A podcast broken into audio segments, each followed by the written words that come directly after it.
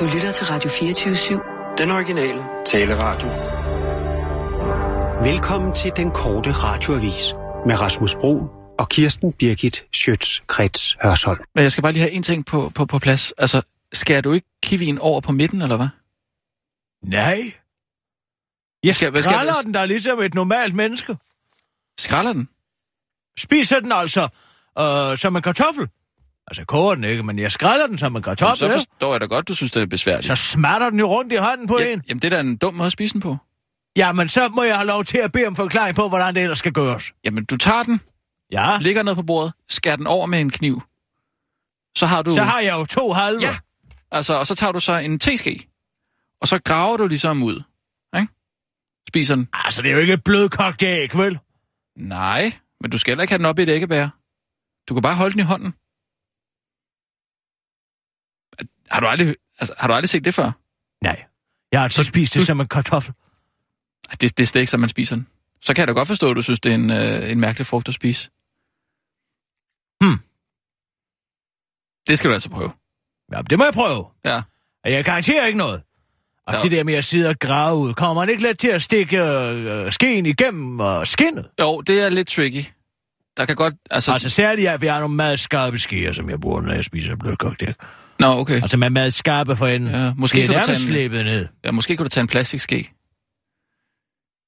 Jeg spiser ikke af plastik. Jeg hverken drikker eller spiser af plastik. Okay. Jeg, ved, altså, jeg har også set, at der er nogen, der spiser den med skrald på, simpelthen. Det er det, jeg prøver, tror jeg.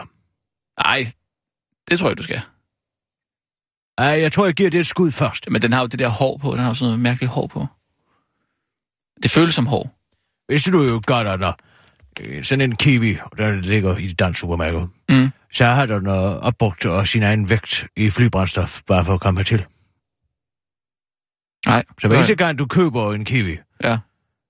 Så tager du dine store C O to-støvler på og laver et kæmpestort fodaftryk. Ja. Jeg siger det bare. Ja, okay. Det er da godt en, så alle de der spæltmøder, der render rundt og propper kiwien i kæften på deres møgunger. De skal bare vide, hvad de svinede. Ja, jeg er ligeglad jo. Men altså, mm. jeg siger det bare. Ja, det er da altid noget, man ikke fragter dem en af gangen, så. Hvad forskel skulle det gå? Øh... Ja, det ved jeg da ikke. Kør, Sissel. Og nu, live fra Radio fireogtyve syv Studio i København. Her er den korte radioavis med Kirsten Birgit Schiøtz Kretz Hørsholm. Ingen er kommet med kuffert fyldt med diamanter. I begyndelsen af to tusind og seksten indså Venstre-regeringen, at problemet med stenrige flygtninge, der ankom til Danmark for at leve på nazi i et asylcenter, var så presserende, at det måtte gøres noget. Det førte til den internationale infamøse smykkelov, der gav myndighederne lov til at konfiskere værdigenstande i første omgang over en værdi på tre tusind kroner, dernæst ti tusind kroner for flygtningen, der søgte offentlig forsørgelse. Præcis på samme vilkår som danske bistandsklienter. Nu viser det sig imidlertid, at det presserende problem med guld- guldklædte flygtninge, der har indentammen fyldt med bloddiamanter, ikke har vist sig så stort et problem som først antaget, det skriver Politiken. I den tid, den nye smykkelov har været implementeret, er den nemlig ikke brugt en eneste gang, og det kommer ikke bag på Politiforbundets formand og Lex Luthor-lookalike Claus Oxfeldt. Det er jeg ikke særlig overrasket over, fordi jeg hele tiden har haft en forventning om, at det ville være i en meget lille målestok, og det kunne blive aktuelt for politiet, siger politibetjentenes formand til Politiken. Men det har jo heller ikke været varmt i Middelhavet endnu, indvender en af lovens fortaler Søren Pind over for den korte radioavis. Ja, ja, ja, det har jo også været vinter, og vi ved jo godt, at det næste store træk først begynder, når vejret bliver mildere. Jeg har på fornemmeren, og smykkeloven meget snart vil klappe omkring en stenrig flygtning, siger Søren Pind, der netop har bestilt en enkelt billet til Hamburg, mens han smører sovsekulør i ansigtet og fylder en Hello Kitty-kuffert med margueriteøring. Bizarre afstemning i Holland for Juncker til at ryste i bukserne. Først kom Brexit, afstemning om Storbritanniens udmeldelse af E U, og før det spørgsmål om uh, spørgsmålet om grækernes Grexit, og nu er turen så kommet til Nexit. Hollænderne skal i morgen sætte deres kryds ved, om de er for eller imod, at E U har indgået handels- og samarbejdsaftaler med Ukraine. De hidtil så E U-begejstrede hollændere er nu så utilfredse med unionen, at de er villige til at insistere på en bizarre folkeafstemning. Selvom initiativet til forslaget kommer fra den satiriske hjemmeside GeenStijl, er det rammer alvor, at, uh, alvor og afstemningen kan få store konsekvenser for hele E U. Altså lige netop blev loven om Ukraine, der skal stemmes om, er en tilfældighed. Det var bare den nyeste E U-lov. Vi er egentlig ret ligeglade med Ukraine, sagde Arjan van Dijkhoorn, formand for Borgerkomité E U til avisen N R C. Ukraine og E U er dog ikke ligeglade med Holland. E U-kommissionens formand Jean-Claude Juncker har advaret hollanderne om, at det vil kaste E U ud i en citat kontinental krise, hvis de stemmer nej. Derfor har han på sine grædende knæ bønfaldt hollanderne, bønfaldt hollanderne om at blive og indrømmet opsigtsvækkende, og han havde trådt ved siden af. I nogle tilfælde gik vi for hurtigt frem, og vi vil ikke begå samme fejl igen. Ukraine vil helt sikkert ikke blive en del af E U i de næste tyve til femogtyve år, sagde Juncker ifølge Politiken til Holland og tilføjede til den gode radioavis. Det er ikke dig, det er mig, og jeg er ked af, uh, hvad der skete. Please, lad os blive gode venner igen. Jeg troede bare, vi havde godt af at inkludere flere, men jeg tog fejl, og jeg gør det aldrig mere. Altså indtil næste gang, jeg byder Tyrkiet velkommen i min favn. Så skete det endelig. Johan Schmidt-Nielsen blev stoppet i Israels sikkerhedskontrol. Var der skulle have været en stille og rolig ti kilometer løbetur til at støtte for Palæstinas kamp for at blive anerkendt som selvstændig nation, endte som et mareridt for Enhedslisten. Johan Schmidt-Nielsen og hendes rejseveninde Leila Stokmar, der foruden at være Johans veninde også er udenrigspolitisk rådgiver for Alternativet. I Ben Gurion-lufthavnen i Israel blev de to løbeglade piger nemlig udsat for et vaskeægte israelsk sikkerhedstjek, hvor sikkerhedsfolk endte med at beslaglægge Johannes Schmidts venindes computer. En oplevelse så rystende, at Enhedslisten-politikeren endelig fik mulighed for at lave den Facebook-opdatering, der en, for, en, gang, en gang for alle skulle bevise, hvor totalitær og modbydelig en besættelsesmagt Israel i virkeligheden er.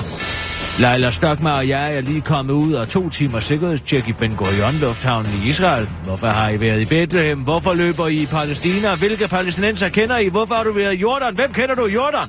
De endte med at beslaglægge Leilas, Leilas computer af sikkerhedsmæssige årsager. Ren og skær chikane, og simpelthen så langt ud, skriver Jørgen Schmidt-Nielsen i en Facebook-opdatering og uddyber til den korte radioavis. Indtil den voldsomme episode i lufthavnen havde jeg ikke rigtig haft det store held med min Facebook-opdatering om vores løbetur. Grundet et par hashtag anerkendt Palæstina og et par enkelte billeder af muren på Vestbredden var det blevet til, forklarer Johan Schmidt-Nielsen og tilføjer, at hendes veninde dog havde lykkes med at tage et okay stærkt billede af en bevæbnet kvindelig israelsk soldat ved et checkpoint, der illustrerer den israelske besættelsesmagts jerngreb på det palæstinensiske folk. Men der er vi altså så heldige, at vi på vores sidste dag bliver anholdt i lufthavnen, og det er den behandling. I får der, der gør det muligt at lave Facebook-opdateringen, der til sidst ender i de danske medier afslutter den rystede, men meget stolt i Hans Mendelsen til den korte radioavis. Det var den korte radioavis med Kirsten Birgit Schiøtz Kretz Hørsholm.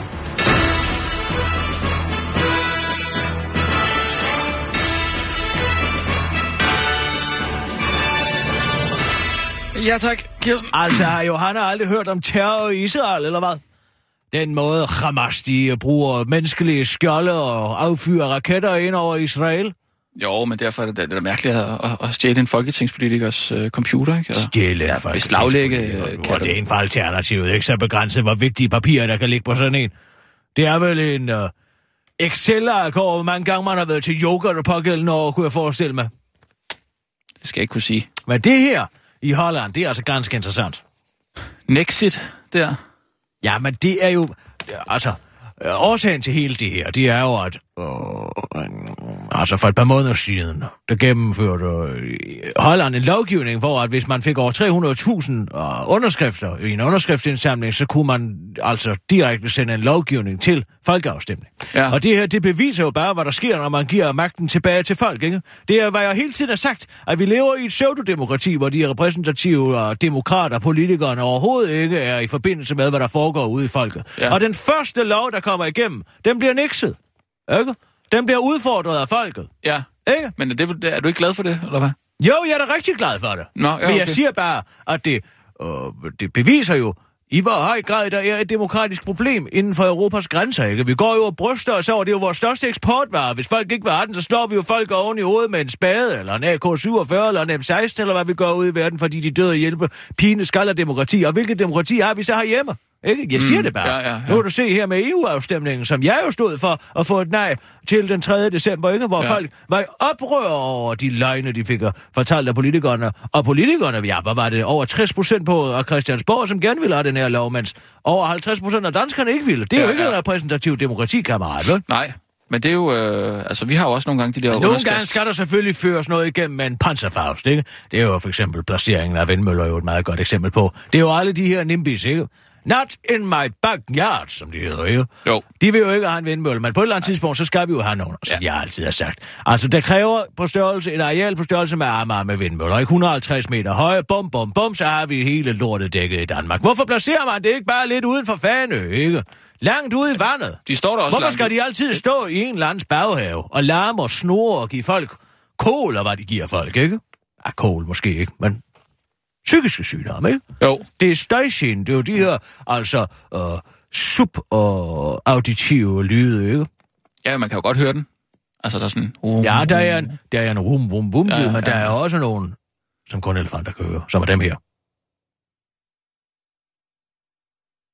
Dem er der jo også. Sagde du noget der? Jeg kunne du ikke høre det? Nej. Mine stemmerlæber var i meget lave svingninger. femten hertz. Okay. Kan du høre det? Nej. Men elefanter kan det, eller hvad? Elefanter kan høre det. Altså lige nu, der står en stor harlelefant ude i zoologisk have og, og sparker til indhegningen, uden de ved hvorfor. Men Nå. det er fordi, at jeg sidder her og brummer. Ja, det må jeg nok sige. Skal jeg gøre det igen? Nej, det er ikke, hvis den sparker til, til indhegningen. Det kan være, at den lige tager fat i sådan en... Og dyrepasseren derude og lige slynger ham rundt. Ja, det må vi da ikke håbe. Eller måske er den på vej til at flygte op på højre, altså, og op i det højere terræn, ja. for at undgå en tsunami. Det gjorde de jo i Thailand, ikke? Ja. Hvis de bare havde lyttet ja, det, til elefanterne. De... Nej, man skal ikke. altid lytte ja. til elefanterne. Ja. Hvis en elefant flygter i tropiske områder, så, så løber du bare i samme retning. Mm. Altid følg efter. Hvis en hund gør uden, uden grund eller sådan noget, ikke? Så man ved jo ikke, man ved jo ikke hvad det er, den kan, kan se. Altså om det er nogle ånder eller et eller andet, ikke? Altså det, den står og, og, og, og gør en eller anden øh, ånd. Det er det nok ikke. Det ved man jo ikke. Altså det nej, ved man jo ikke. det fordi... er det nok ikke. Nej, nej, men, men, men man ved det jo ikke, fordi den, den kan jo... Nej, altså, men en rationelt jo... tænkende menneske vil nok tænke, at den har set en fugl, eller måske fået øje nej, på en der er ikke nogen fasan. Fugl. Altså, den, den, ja, den, den, den kan være fløjet efter, du går ud og kigger. Hvad, hvad gør du af? Det behøver jo ikke at være et spøgelse fra det hinsides, bare fordi, at den fugl er fløjet væk ud af dit øh, synsfelt. Nej, nej, men øh, altså, prøv lige at tale med Anette Røpke om det, ikke? Altså... Nej, tak. Jeg tror faktisk helst, jeg vil være fri med at tale, og tale med Anette Røpke om noget som helst. Den måde, hun siger, hun står og presser øjnene ind i hovedet på sin hund. Hvad for noget? Jeg hørte du ikke det sidste. Nej. Jeg var dybt oprørt. Hvad var det? Presser, jeg... presser øjnene? Hun siger, hun flere gange har oplevet, at øjnene er faldet ud af hovedet på sin hund. Hvad? Og så siger hun også... Ja, og det er næsten det værste. Og hun oplevede det en enkelt gang, at øjnene faldt ud. Og så gik hun om og tog den i nakken, og så pressede hun øjnene ind i hovedet på hunden igen, og den fik kun tyve procent nedsat syn. Ja, du tror, jeg lyver mig. Det er det rigtigt nok. Hvorfor ryger øjnene ud af hovedet på den? Ja, hvor fanden skulle jeg vide det fra? Jeg synes, der er også et underligt miljø, hvor det er hverdagskost, at øjnene på ens hund popper ud af ansigtet på dem. Ej, stop lige en gang. Hvad fanden er det, du står og siger? Det tror du mig ikke? Nej, det... Skal jeg satanede med vise dig. Kom her, Anette Røpke. Nej, nej, nej. Nu skal jeg finde det. Jeg finder det gerne til dig. Du, du siger ikke... At... Jamen, altså, der... øjnene falder sgu da ikke jamen, ud af hovedet på en hund. Jamen altså, de er fremavlede køder med det, så de har jo nærmest ikke nogen øjenhuler tilbage. Vent nu lige lidt her. Er der sådan nogle mopshunde, eller hvad? Jamen, jeg ved ikke, hvad det er for en hund. Hør her. Ja, du kan kun de store hunde. Øjet på en ja. hund ryger ud, fordi der er en anden, der tager fat i kraniet på den. Det har jeg prøvet på gange. Det første, man ah. gør, det er at få fat i den hund, holde den fast i nakskindet, ah. og sætte sig lidt oven på den, og så trykker man simpelthen øjet ind med en tommefinger. Okay. Med det samme. Ja. Fordi så er der firs til halvfems procent chance for, at det der øje, det overlever måske med nedsat syn. Det har jeg gjort på to hunde. Jamen, og altså, begge hunde har deres øje, kan se cirka firs procent. Går en sparker min nakken, eller hvad? Det, og der var gået minutter, mm. så for sent, så har de ikke noget øje. Nej. Så det skal jeg bare lige sige. Man skal ikke være ja. bange. Man skal bare trykke det der øje tilbage. Man kan ikke splatte øje ud. Nogle de er bange for at trykke på det der ja. øje, nu splatter det ud. Ja. Det gør det ikke. Ja. Man trykker bare stille og roligt, men man skal have et modtryk i nakken. Ja. Ikke? For ellers så går det helt galt. Ja. Og man skal lige passe på, at man ikke bliver bidt og sådan noget. Ja, helt... Radio fireogtyve syv. Den origin. Jeg er helt rystet. Jeg har aldrig hørt om før. Ja, jeg har prøvet den en gang på en hest. Men altså... På en hest? Ja. Det var da jeg gik til, øh, altså til øh, dressur. Ja. Med en hest. Den løb simpelthen lige ind i sådan en, øh, en forhindring. Okay. En af de høje forhindringer. Ja. Med halvdelen af ansigtet. Så faldt... For at fortsætte det ene øje ud. Den rammer vel på, på, på mulen? Ja, men altså, den var sådan skæv på, hups, sådan der, så røg det andet øje ud. Men det trykker jeg så ikke ind igen, det hæver jeg bare af. Ej. Det lyder da, puha. Jeg står sgu og bliver helt dårlig nu. presse... Det var rent refleks. Jeg tænkte slet ikke på at presse det ind igen. Desuden så, den står jo også og vrinsker og, og ryster med hovedet, så det var nemmere lige at... Hups, og få fat i det og lige knække der som tulpanhoved. Så jeg blev navlivet. Ja, jeg skal lige... Jeg kunne lige godt bare have lavet være. Kan ikke bruge sådan en blind hest til noget. Den kan jo ikke, kan jo ikke måle dybde. Og jeg ja, ved godt, at man sparer jo en formue på skyklapper, men alligevel. Aflivede den, eller hvad? Ja. Ja, det var mig, der skulle gøre det. Nå. Jamen, det insisterede Jens Birgit på. Hvor gammel var du? Ja, jeg ved, hvad jeg elver. Det har sgu godt nok været. Ja, man sagde, som man sagde. Hvad? Når du rider på hesten, er den dit ansvar. Og alt, hvad der sker der er, så må du selv tage vare på den. Og det gjorde jeg også. Det skulle være en, en, en hård opvækst der på, på øh, gården på bakken. Ja, så kød smid fint. Så skulle du også spise det bagefter? Ej, nu... Jamen, hvorfor skal man lade det gå til spil? Der skal da ikke bare ligge rødden op. Det er jo livets cirkel. Ikke sandt? Jo. Og vi ja, altså, havde jo... Altså, at flå øjet ud på en hest, nej, og så bagefter... Jo... Vi havde jo også... Hvordan slog du den ihjel? Med en boldpistol. Fra panden, eller hvad? Ja, ja. Så knækker den sammen med koderne, men så skal den jo stikkes bagefter, for det er jo faktisk kun en form for bedøvelse, en boldpistol, ikke? Det skiller jo bare hjerne og halvdelen af. Men altså, det er noget voldsomt. Puff, siger det. Mm. Så går den altså ind og skiller hjerne og halvdelen, så... For det sjove er jo, man tror, den dretter om den anden vej, jo. Men den knækker jo sammen. Hups, så går den af. Ind med ja. benene. Lige ned på... Ja, og så, skal, ja. så skulle jeg overstikke den bagefter. Med hvad? Med kniv. Nå. Altså, det er jo det, der slår den ihjel. Det andet er bare bedøvelse. Nå, okay, nå. Og så brækker man dyret op. Altså, først skal det jo hænges op, ikke?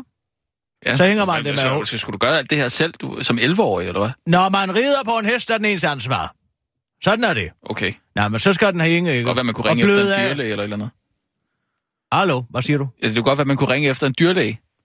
Hvorfor det? Det går vi da klare selv. Så skal ja. den hænges op. Det lyder som ringe. Den hængt op i et spiller og drøber af. Nej, nej, det bliver gjort humant. Det var ikke, fordi jeg tog den med ned på en strand og huggede hovedet af den med en økse.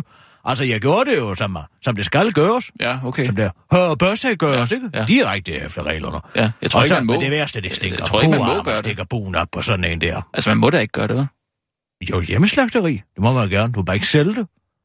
Ja. Du må da spise alt. Jeg kom til at punktere blæderne.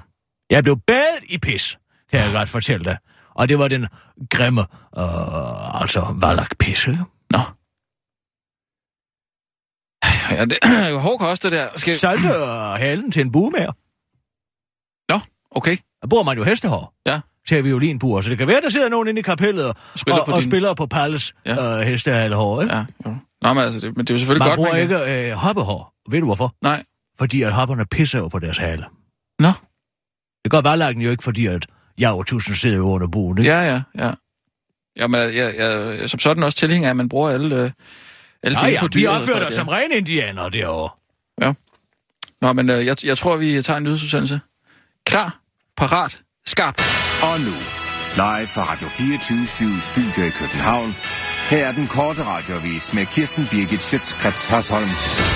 Sensation! Dansk band stadig nummer to. Danske popband, det danske popband Lukas Graham. Det er ikke i denne omgang nummer et på den amerikanske single-hitliste Billboard, Billboard Hot hundrede. Med nummeret Seven Years, det skriver blandt andet Berlingske, D R, T V to, Information, Jyllands Posten, Ekstrabladet, Fyns Stiftstidende og Politiken. Hold da kæft. Lukas Graham er forskanger i Lukas Graham. Forkammer. Manden er født på en sofa på Christiania, og derfor er ligeglad med janteloven, har i ugevis bevæget sig opad på den prestigefyldte liste. Men på den nye, på den nye liste formår Københavnerbandet ikke at vippe Rihanna, uh, Rihannas Work og pinden. Og det er syvende uge i trækkertsangen, og nej, altså det er meget forvirrende. Det er syvende uge i trækkertsangen topper listen ifølge Billboard punktum com, eller syv, seven years. Der er en smule ind på sangerinden fra Barbados. Barbados. Hendes sang falder fire procent tilbage, mens Lukas Graham går atten procent frem på listen, der medregner både salg, streaming og radioafspillinger. Dermed er Lukas Graham, og dermed ser Lukas Graham ud til at øh, have endnu et skud i bøssen i næste uge, for at blive det første danske navn nogensinde at toppe Billboards top hundrede-liste. Og foruden Lukas Graham har danske Jørgen Ingemann også været nummer to på listen, der har han i nitten enogtres øh, hittet med Apache. Graham tager succesen med stoisk ro, og i nævner han fik efter, han begyndte at røve hed. heroin som tolv-årig, hvilket øh, hver tredje dansker jo gør ifølge sangeren jævnligt. Jeg er bare så populær i U S A nu, desværre faktisk til, at hver anden lytter til mig, udtaler han til den korte radioavis. Hvem er hver anden, spørger Gita Nørby underordnerne den, den korte radioavises reporter. Dagen i et bagholdsangreb springer frem. Som en trold af en moderkage.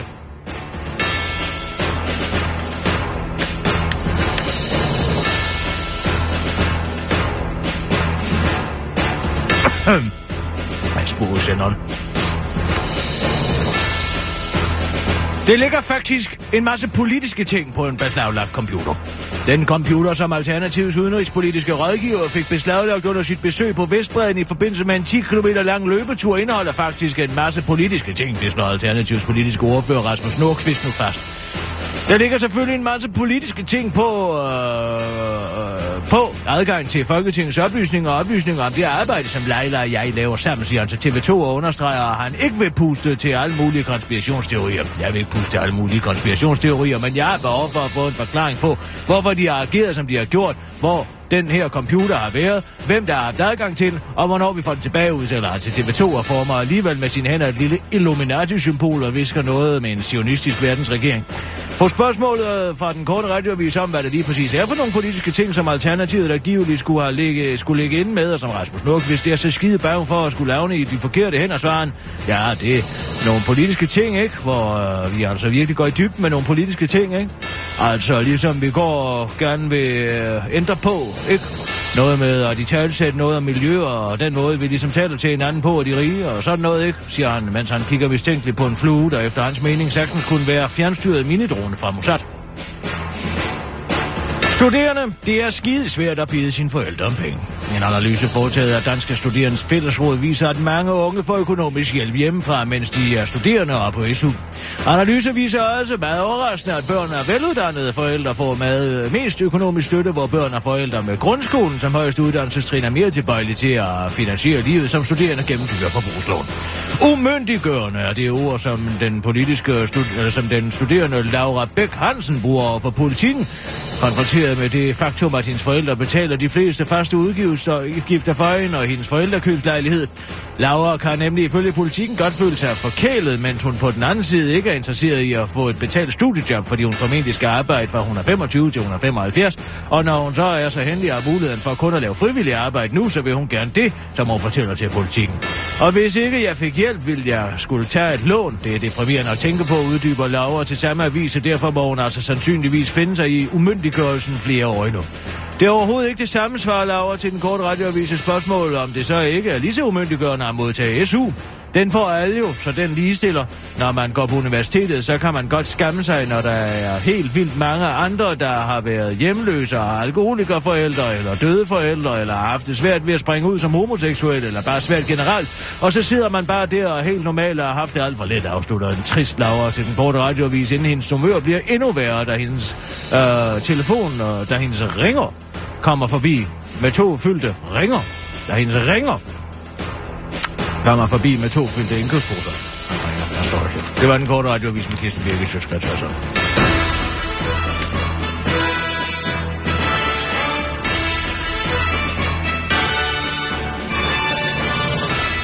Ja tak, Kirsten.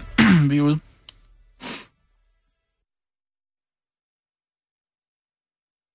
Meget interessant. Hvilket? Ja, man kan finde det umyndiggørende at skulle bede sine forældre om økonomisk hjælp, men ikke alle mulige andres forældre om økonomisk hjælp. Det er aldrig sjovt at skulle ja, spørge det... sine forældre om... Øh, Nej, om men penge. Så kan man sgu da få sig et arbejde. Det her, det siger jo alt om den øh, danske indstilling til understøttelse, ikke sandt?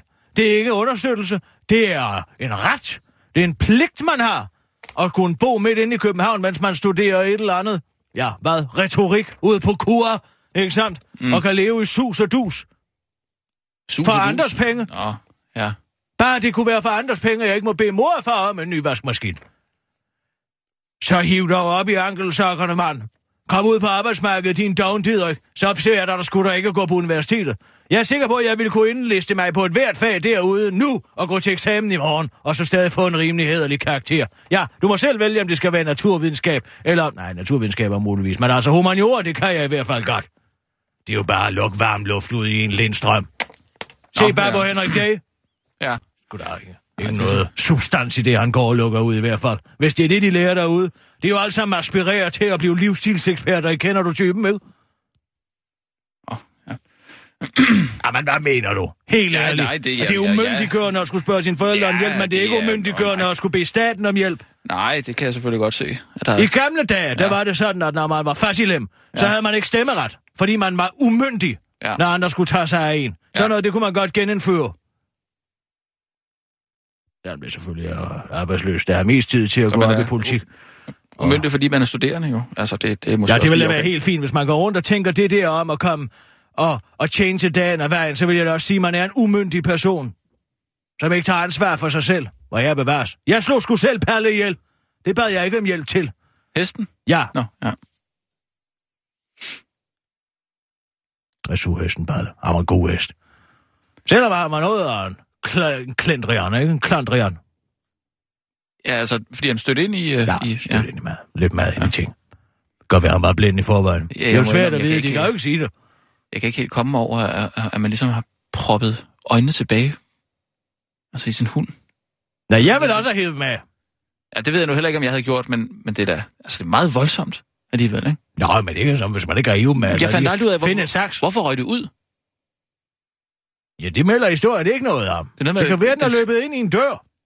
Jamen, det er da helt vildt. Altså, det er da ikke meningen, at øjnene skal poppe ud på den måde. Nej, men det er jo heller ikke meningen, at den engelske bulldog skal fødes med så stort hoved, og den ikke kan komme ud gennem fødekanalen og må tages med kejsersnit. Sådan er det jo også i dag, ikke? Altså, de sundeste hunde er gadekryds. Ja, desværre også de grimmeste hunde. Men ja. de sundeste er gadekryds. Sådan er det, fordi de har diversiferet øh, gener, ikke? Jo, der, der, mener, der, der, der skulle man da lige stoppe der, ikke? Og sige, nej, nu, nu har vi altså ikke trække den længere. De her hundens øjne, de popper ud af hovedet på dem. Det er skrækkeligt. Ja, men altså, hvis man på den anden side kan poppe dem tilbage med et tommelfingertryk og et greb i nakken, ikke, så er de jo... Hvad nu, hvis man ikke er hjemme, altså, mens det sker? Så, hæng, så hænger øjet bare ja, ud så bliver den blind. Det ville være bedre, hvis der bare var nogen til at opdage. Du skal lige høre noget morsomt her. Det er jo ja. så tirsdag i dag. Ja, det er rigtigt. Det handler om de her... At de altså virkelig har du været morsom? morsom? Om jeg har været morsom? Ja. Jeg har været hyldende morsom. Er det rigtigt? Nej, det er godt. Nej, men det er det her med Jyske Bank. Mm. Du oprettede to tusind selskaber for at undgå skat. Ja. Ikke? Men nu jo. skal du høre her. Ja. Det som de ved, de har jo fundet ud af de her Mossack Fonseca, som er de her advokatfirmaer over på Panama i Panama, ikke? Ja. Og de har haft besøg af to medarbejdere fra Jyske Bank. En her Dalsgaard og en her Fischer. Okay, det hedder de. Lidt kodesprog for. Ja, det er deres navne går ud fra. De har været over i Panama for at holde et foredrag om offshore banking the Danish way. Mm. Og det er altså to uger inden, at, to måneder inden, at de nye renteregler trådte i kraft i Danmark om, at det var bankernes pligt at oplyse om renteindtægter, sådan så folk ikke kunne skatteunddrage. Mm. Og i de to måneder inden, der tager de til Panama og opretter to tusind selskaber derovre, ikke i skattely, sådan så at deres okay. kunder kan undgå at betale skat i Danmark, ja. ikke? Ja. Men det morsomme er altså, når de så ringer, så de ringer fra Politiken. Nu skal du høre her. Ja. Skal jeg lige finde dig. Hvor er det henne? Ja, lige et øjeblik. Ja, ja, bare rolig. Ingen stress. Vil du nu lige vente lidt? Jamen, jeg slapper helt af. Jeg er helt rolig. Nej, nu skal du høre her. Ja. Så taler de med Jens Lauritsen, som er direktør for International Private Banking i Jyske Bank. Mm-hmm. Jeg har været i kontakt med både Thomas Fischer, som ikke længere er i banken, og Kim Dalsgaard. Ingen af de to har nogen erindring om at mødes med Mossack Fonseca. Nej, hvorfor er han ikke i banken længere? Ja, de har vel fået et nyt arbejde. Det er jo elleve år siden. Nå, okay. Og efter at de skulle have sagt som refer... Hvad det hedder. Eller at de skulle have sagt som refereret. Altså, de har sagt... Nu skal vi se her...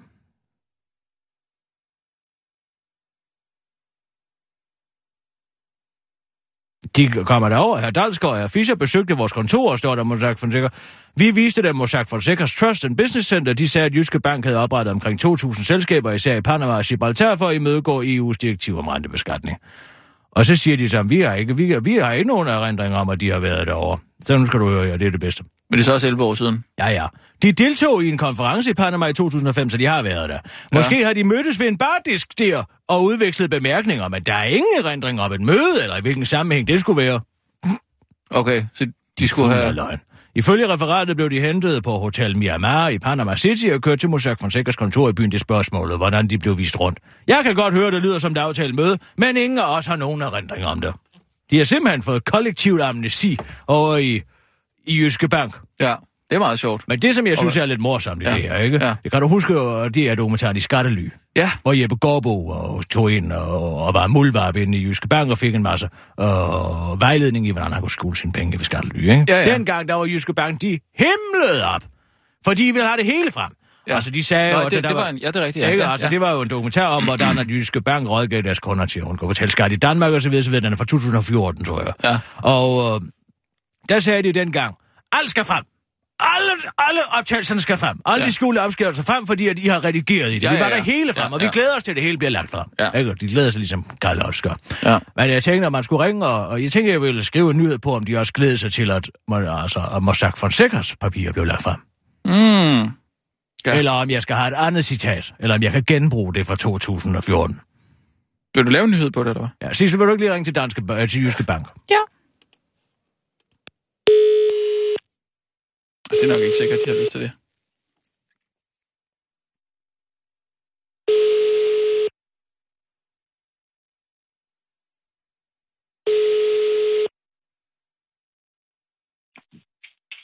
Jyske Bank, Kirsten Stjernholm.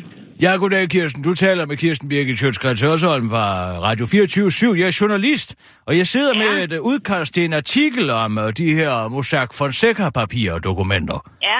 Og øh, jeg har et gammelt citat fra to tusind og fjorten, øh, dengang der var I, i Skattely, om at I glæder jer til at få lagt alt frem offentligt. Jeg vil bare høre, om jeg ja. kunne genbruge det citat, eller om I ikke glæder jer så meget til, at Mossack Fonsecas papirer bliver lagt frem, som I gjorde til de ja, dokumenter dengang. Ja, og det har jeg ingen idé om, men øh, kan jeg få, øh, få den rette person til at ringe tilbage til dig? Ja, det kan du tro.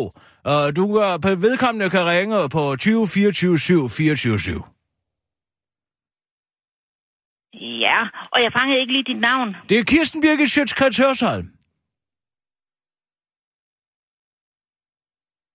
Ja. Øhm, det bliver Erik Quirin Hansen, som ringer tilbage. Det er bare i orden. Det er i orden. Tak skal du have. Tak. Velbekomme da. Godt. Og vi ser, man ringer. Ja. Nej, det er også skrevet en satirste på dig. Jamen, det er det altid. Og hvad så? Hvad, hvad går du ud på? Det er så... Ja, det er jo så, altså, øh, herr Dahlgaard og herr Fischer. Ej, var den dejlig kort? Jamen, jeg er virkelig, altså virkelig. Jeg, altså, det er, som Hemingway altid sagde. Øh, Kirsten? Ja? Jeg har fundet øh, Erik Quirin Hansens nummer. Nå, jamen, så ringer jeg bare til ham. Bare han ringer jo nej, tilbage. Nej, vi ringer bare til ham. Jamen, hun sagde lige, han vil ringe ja, tilbage. Ja, jamen, det gør han jo aldrig. Nå, ring du bare til ham. Det er godt arbejde, Sissel. Det er en rigtig lille graver gemt i dig. Og ikke sådan en på kirkegården, mener jeg. Jeg skal lige have en kuglepind. Hvorfor ja. går alle og hugger kuglepinden? Er der alle de ja. folketingspolitikere, der er inde og hugsiks? Ja, der er en, der har tegnet en tegning her. Ja, de er simpelthen så... De er altså ikke særlig kreative. Det er en lille selvvægspapir, det her. Han har så også revet dem over. Nej, det er sådan en helt lille puslespil. Går den ikke igennem, Sissel? Nej, den går ikke igennem. Nej, bare bliv ved med at prøve, så ja. forklarer jeg lige Rasmus her om, hvad vi skal med det så tirsdag. Ja, det er en penis, det her. Han tegner en penis. Mos Helvig. Niels Helvig. Niels Helvig? Ja. Det er, han, har, han, har, han har tegnet en penis. Ja, det har han da også. Det er der ordentligt noget at sidde og tegne. Hvorfor er der øjne på den? Der, han har tegnet øjne på den. Men det er jo sådan en fase, man går igennem, hvor de prøver at, og så at personificere deres egen ben og deres egen lem. Jamen, han er da gammel. Ja, der skulle en til. Nej. Hvorfor sidder han og tegner peniser med glade, smilende ansigter på? Hold da helt kæft. Der er sådan en voldsom skrotum, der er på den der. Jeg ved ikke, om det er selvfortrækt. Meget... Sådan ser han måske selv i spejlet. Ja, det kan godt være. Men han er da efterhånden en gammel mand. Ja, men gamle mænd har da også lyst. Selvom de måske ikke kan få den op. Ej, det er et helt kludetæppe, det her øh, mærkelige tegninger. Ja, det her, der er en vulva. Det kan jeg da se. Gud! Det er heldans. Ja, det må jeg sgu nok sige. Nå, Nå øh, hvad siger du? Undskyld. Hvad, øh, ja, hvem det, er det, hvem her? Det er, altså, jeg er øh, herr Fischer. Herr Fischer, ja. Og du er herr Dein. Ja, okay.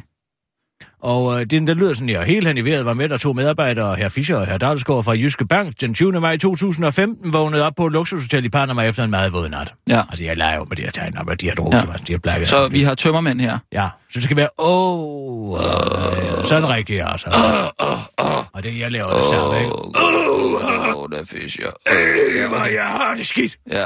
Sådan, ikke? Ja, ja, ja. Og husk, det er radio, så du skal blive nødt til at sige, at du har det dårligt. Ja, og jeg har det dårligt. Og sådan der. Ja, ja okay. Altså, du er lige vågnet, ikke? Jo, jo. Og Sissel, og kan du skaffe den her pina colada-sang? Øh, ja. Hvad er det for en pina colada? If you like pina colada. Nå ja, den kender jeg godt. Hvem er det, der har lavet den? I'm getting stuck in the rain. Hvem er det, der har lavet den? Ja, der er det ikke. Ved du det, Sissel? Nej, det ved jeg ikke. Hm. Og skulle Sissel vide det fra, hun var ikke født, da den kom ud. Jamen, derfor, men den skal ligge lavt, Sissel. Den skal ligge lavt. Der. Lidt lavere, meget lavere. Den er faktisk god. Sådan her. Øh, ja, det er dårligt. Ja, det er godt, godt niveau. Skal vi ikke lige høre den engang? Jamen, du gør mig til at høre den. Den er altså god. Altså, jeg lavede lidt faktisk med den. Jeg kunne ikke finde mere passende sang, for der er ikke så mange panamerianske sanger. Nej, på nogen. Nej, lad være. Nej, der skal for pina colada er jo faktisk nationaldrikken på Puerto Rico. Men det er jo i samme område, ikke mellem Amerika. Mm. Prøv at skrue lidt op for den. Nej, lad nu være. Vi skal have en tirsdag nu. Ja, okay. Først nyheder til Sissel gør vi direkte over helt herneveret. Ja. Godt. Det er ikke Billy Joel, vel? Ved du hvad? Du har fem minutter, mens jeg læser nyheder op, ja, så undersøg ja. det på det Klar, tidspunkt. Parat, skarp. Og nu. If you like Nej, pina. Radio. Og hvis du vil være venlig og lade være med at tale med dig selv, mens jeg læser nyheder. Og her er den korte radioavis med Kirsten Birgit Schiøtz Kretz Hørsholm. Politikere. Svært at bruge penge, når man først har fået lov. Nu kan du foruden dødsdømte jøder også associere godsvogne med ualmindelig dårlig dømmekraft, hvilket du forhåbentlig også gjorde, da du tænkte på jøderne. Godsvogne er nemlig blevet en dyr forretning i Danmark, måske fordi der slet ikke er nogen forretning. I dag foregår kun cirka en halv procent af godstransporten i Danmark med tog, og alligevel har man valgt at spytte millioner i den gammeldags transportform. En ny godsterminal i Esbjerg koster hundrede millioner kroner og er i dag omdannet til Danmarks måske dyreste parkeringsplads. I Hertal står en tilsvarende terminal til treogtredive millioner kroner også og venter uden skygge af kunder. Det er helt ind i hegnet, lyder det i Jyllands Posten fra trafikfor- trafikforsker ved Aalborg Universitet, Harry Larmann. Jeg mener, at øh, politikernes brændende ønsker om at flytte gods fra lastbil til jernbane sætter fornuften ud af kraft. Da der kommer jernhjul under godset, forsvinder enhver form for fornuft, siger Larmann til Jyllandsposten og tilføjer til den korte radioavis. Jeg ved ikke, hvad der er med de jernhjul, men historien er fuld af eksempler på, at fornuften fordufter, når først de ruller. Trafikordfører Henning Hyllested fra Enhedslisten, der har støttet begge projekter, ærger sig i dag. Det er trist at se på. Terminalen i Esbjerg er anlagt forkert, selvom man blev advaret på forhånd. Men øh, holdningen var, at øh, nu var pengene afsat, og så skulle de også bruges, forklarer han til Jyllandsposten, mens han skubber ansvaret så langt væk fra sig, og han bliver helt blå i hovedet. Det kender jeg godt, siger en mand fra gågaden i Holbæk til den korte radioavis. Når det er den første i måned, så kan jeg godt lide at invitere lillemor på bøf og bif. Og hvis vi så beslutter os for at se en film og ser forkert på tiderne, så ser vi bare en anden film, selvom vi har set den før og slet ikke gider at se den. For nu har vi jo aftalt at bruge pengene, og ellers bruger vi dem bare på noget nødvendigt. Det skulle være så godt, men så er det faktisk umuligt. Det kan være svært at få hovedet og jorden med, når man i begejstring vil bekæmpe hadprædikanter og ytringsfrihed. Det må Lars Løkke Rasmussen sande efter hans ønskeliste over personer, der udbreder had, ikke kan gå i opfyldelse. Det er kommet frem i et internt regeringsnotat. I praksis vil det ikke være muligt at gennemføre den britiske ordning, når Danmark i realiteten ikke ved, hvem der krydser vores grænser, siger ekspert i E U-ret Henning Bang Fuglsang Madsen Sørensen. Hold nu kæft. Altså, han vil simpelthen gå til en jomorlov. Det er den næste gang, jeg nogensinde har ment det. Nå.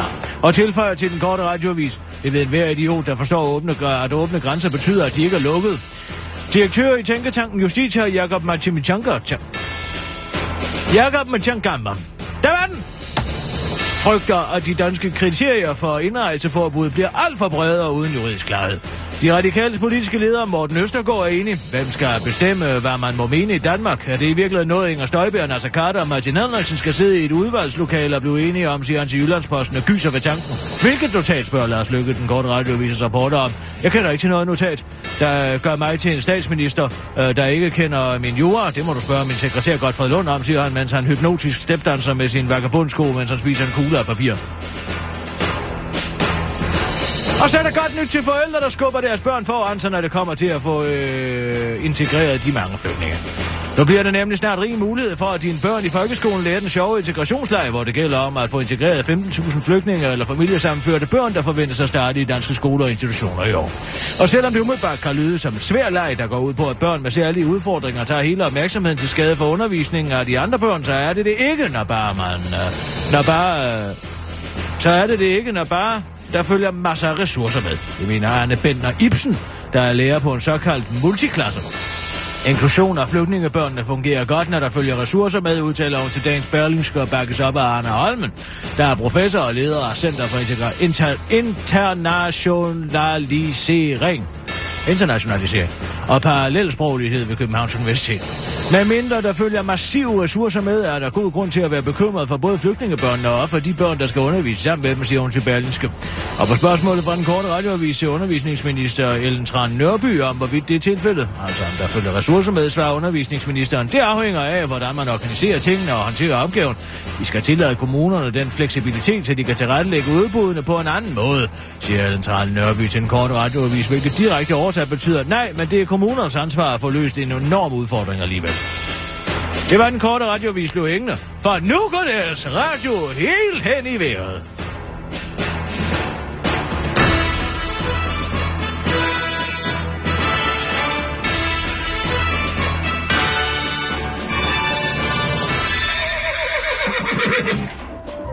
Inden for de næste minutter er der mulighed for, at deres radio er helt hen i vejret. Det er altså ikke deres radio, der er noget i vejen med, men hele Danmarks Radio. fireogtyve syv. Hele hen i vejret var med der to medarbejdere, herr Fischer og herr Dalsgaard fra Jyske Banken tyvende maj to tusind og fem, vågnede op på et luksushotel i Panama efter en meget våd nat. Åh, Gud. Åh, Gud. Åh, er du vågen, herr Fischer? Oh, jeg tror, jeg er død. Jeg kan ikke huske noget som helst fra i går. Kan du have dansk nu? Uh, ikke en skid. Åh, oh, jeg tror, jeg skal brække mig. Oh, mødte vi dem fra Mossack Fonseca i går? Ah, ja. Altså, det kan jeg ikke huske, dansk. Det sidste, jeg kan huske, var, at jeg drak ti pina colader oppe i baren. Uh, det sidste, jeg kan huske, var uh, efter vores uh, PowerPoint-foredrag, Offshore Banking the Danish Way, det var, at vi oprettede to tusind selskaber i skattely. Uh, hvorfor var det egentlig, vi gjorde det her, Fischer? Spørg ikke mig! Jeg aner det ikke! Vores prioriteter må have været helt hen i vejret.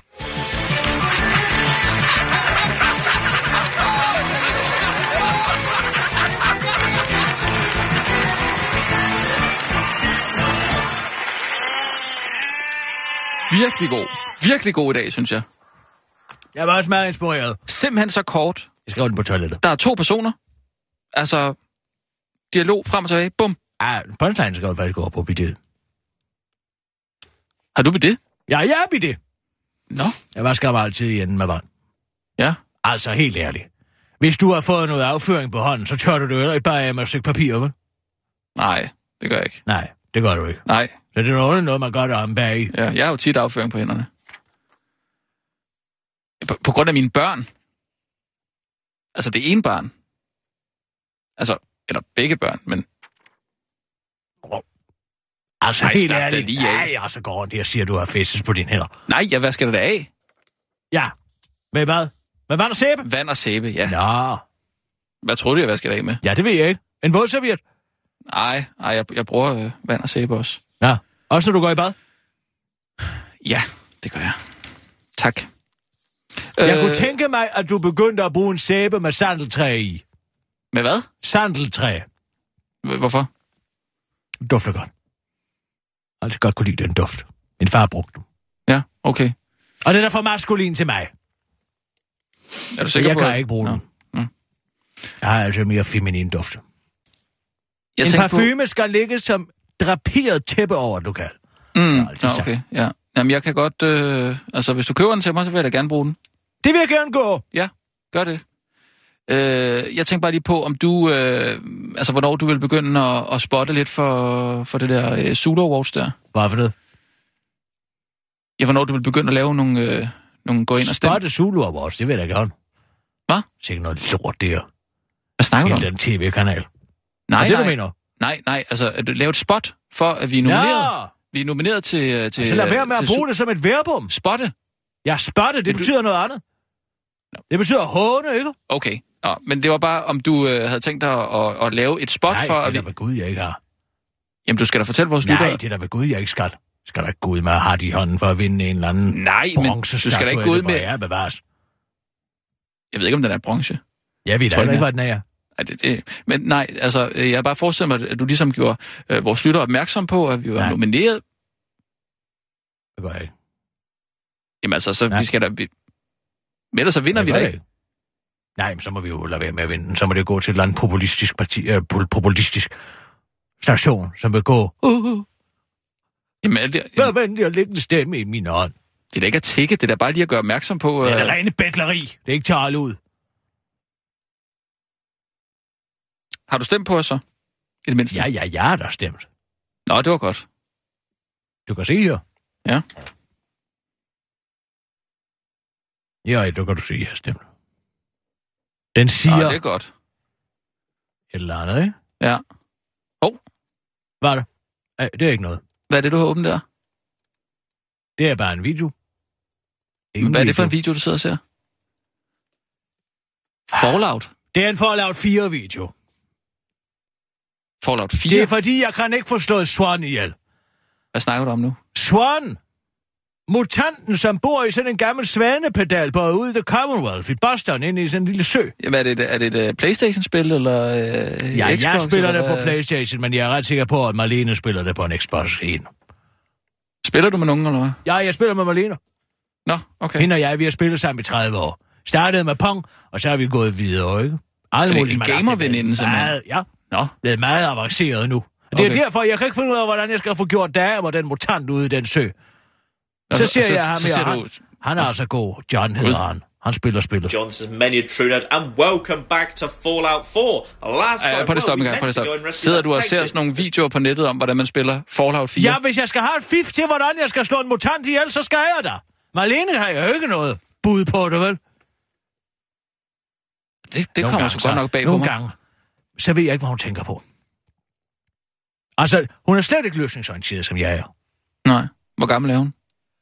Åh, oh, jeg er for gammel er hun. Jeg er vel tre-fireogfirs år nu, ikke? firs. Jeg kan ikke huske. Hvad? Hvad? Så du spiller med en gammel dame på firs? Ja, det gør jeg. fire. Jeg har ikke engang spillet det der. Jeg, jeg har ikke spillet Playstation flere år. Jeg kan da ikke gøre for, at du ikke omfavner en hver hjørne af vores populære kultur. Nej, der er jeg altså totalt bagud der. Jeg, jeg, jeg har spillet lidt FIFA, før, øh, før Iben blev født, men ellers har jeg virkelig ikke spillet. Jo, der er han! Hvad? Det er sådan en mutant, eller hvad? Det er Swan. Oh, that's coming for me. Det er Swan. Um, I'm not sure I'm doing much to it. Uh-oh. Bor han ude i en sump, eller? Ja, han bor ude i en sump. Først så tror man bare, det er sådan en gammel... Og, altså, det forestår jo i et postapokalyptisk og altså parallel øh, univers-samfund på en eller anden måde. Efter okay. en, en, en atomkrig. Det er derfor, det hedder Fallout, ikke Fallout fire. Ja. Ja. Det forklarer jeg også, Marlene. Ja.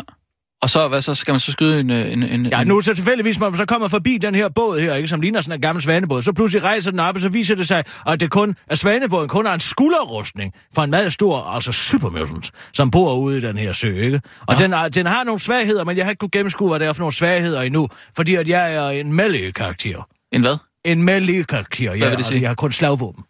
Okay, men... Nå? Og jeg ved ikke, om jeg har blevet damage nok til at få ham, få ham ned med nakken. Okay. Altså fordi, at... Jeg troede, det, kun, du I Fallout fire, i, stedet, i, for, i modsætning til Fallout tre, der stakker bleed damage nemlig. Jeg aner ikke, hvad fanden du snakker om. Ja, det stakker, ikke? Så hver gang du dolker ham med øh, et eller andet Pismans Blade eller sådan et eller andet, ikke? Så, så stakker bleed damage, så går det hurtigere og hurtigere. Så jeg ved ikke, hvis jeg kan få stød nok ind. Det er nemlig en af de hurtigeste, altså melee-våben, ikke? Marlene, hun er en heavy gun og en juggernaut. Men altså, jeg, jeg, jeg tager melee. Hvad, sidder hun og spiller på plejehjemmet, eller hvad? Nej, hun sidder derhjemme og spiller. Nå, okay. Bare tjener masser af penge. Masser af penge for Matador. Også den der, hvad det hedder, brillereklamer, hun har lavet nu. Det gør fint. Marlene, hvem er det? Marlene Swartz. Marlene Swartz? Marlene Swartz og jeg spiller. Altså, i stedet for at have en bogklub, så har vi et computerspilsklub. Og så spiller vi forskellige altså, områder sammen, Ken, og så kend, taler vi om kender, kender du Marlene Swartz? Jeg, jeg kender Marlene Swartz, naturligvis kender jeg da Marlene Swartz. Det har du aldrig fortalt om. Hvorfor skulle jeg da gøre det? Okay, jeg synes, det er rimeligt. Du sidder og spiller et spil, der hedder Fallout fire med Marlene Swartz. Ja, vi spiller som... ikke på samme tid, fordi det er ikke et multiplayer-spil. Men altså, øh, vi spiller en afdeling, og så spiller vi det sammen, og så taler vi sammen hver torsdag om, wow. hvordan det er gået. Okay. Og altså... vi skal i gang med det nye D L C, som er jo øh, det, der hedder... Øh... Hvad fanden er nu, det hedder? Auto-el eller andet. Jeg har ikke gennemført spillet endnu, men så længe man er på level femten eller level seksogtyve, så kan man godt komme ind i det. Er det et andet spil, eller hvad? Nej, det er en D L C. D L C? Downloadable content. Hold kæft, det er sgu vildt, det der. Og så sidder der sådan et par gamle damer og spiller. Jamen, nå, jeg, altså, jeg, vidste godt, jeg vidste jo godt, du spillede lidt uh, Guitar Hero i ny og næ. Jamen, det spiller jeg aldrig med Marlene, for hun har ikke fingermotorikken til det. Nå? Det spiller jeg med garantistedet en gang imellem.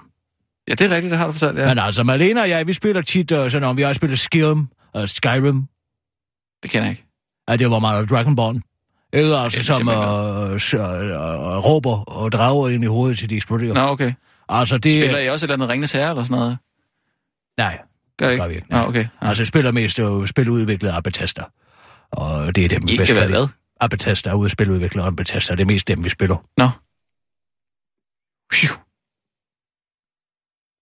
Nå, skal vi tage nogle nyheder? Ikke, man altså sidder Maud der og spiller, eller hvad? Nej, Marlene Swartz sidder og spiller. Nå, ja, ja, men altså, hun har spillet Maud. Ja, ja, det er hun. Nå, skal vi lige uh, tage uh, to... Uh, vi, vi nøjes med en enkelt nyhed, og så går vi direkte på Bim og Bum, Sissel. Modtag. Nå, der er også Bim og Bum, det, ja. Okay, og hvad... Uh, det går ud på noget... Nej, du er Bim, og jeg er Bum, ikke? Øh, ja. Kør, Sissel. Nej, ja, okay, ja. Live fra Radio fireogtyve syv Studio i København. Tag lige dem her. Her er den korte radioavis med Kirsten Birgit Schiøtz Kretz Hørsholm. Nej! Så er der godt nyt om fotosyntesen for anden gang på kun en uge. Fotosyntesen er kommet i mediernes søgelys, efter at den korte radioavis onsdag kunne oplyse, hvorfor mennesker modsat planten ikke udfører fotosyntese, fotosyntese, hvilket altså både skyldes, at mennesket modsat planten ikke er grønt, og at mennesken herunder, herudover skulle have hud nok til at dække, hvad der svarer til en tennisbale. Altså cirka dobbelt så meget hud, som Danmarks tykkeste plejehjemsleder Thyra Frank har. Og nu øh, er det så forskere fra Copenhagen Plant Science Center på Københavns Universitet, der har gjort en fotosynteseopdagelse, som de selv kalder for et regulært gennembrud inden for biotek. Ved at vende fotosyntesen om, kan forskere nemlig bruge sollys til at hive biologisk materiale fra hinanden, så plantemateriale kan omdannes til biobrændstof, kemikalier, plast og medicin. En metode, der hvis den virkelig virker, potentielt vil kunne redde verden, fordi fabrikker vil kunne køre på et sollys og derfor stort set ikke forurene. Nej, det tror jeg bestemt ikke, svarer en forsknings, forskningsbagmand, professor Claus Oxfeldt, på den korte radioavises spørgsmål om, hvorvidt forskningen ud over at redde verden også kan bringe mennesket tættere på drømmen om selv at kunne udføre fotosyntese. Til gengæld skal jeg bestemt ikke kunne afvise, at Danmark i fremtiden enten helt eller delvis vil kunne køre på Thyra Franks biologiske materiale, hvis hun er indforstået med det, forstås afslutter forskeren, der sammen med Københavns Universitet for længst har søgt patent på metoden. Det var den korte radioavis. Du hænger for, nu skal vi altså over på den anden side, over ja, øh, Bim og Bums verden, og se, hvordan de ser øh, på en øh, aktuel situation. Ja, det er altså Bim og Bum, de to originale originaler.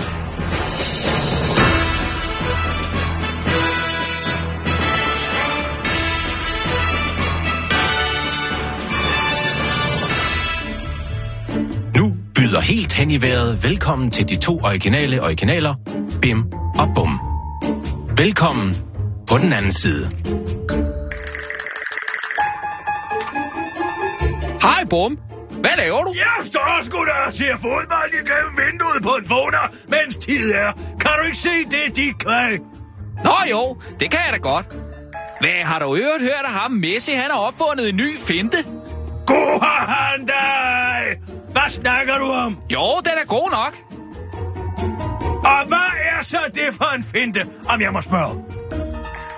Panama-finten, selvfølgelig. Ja.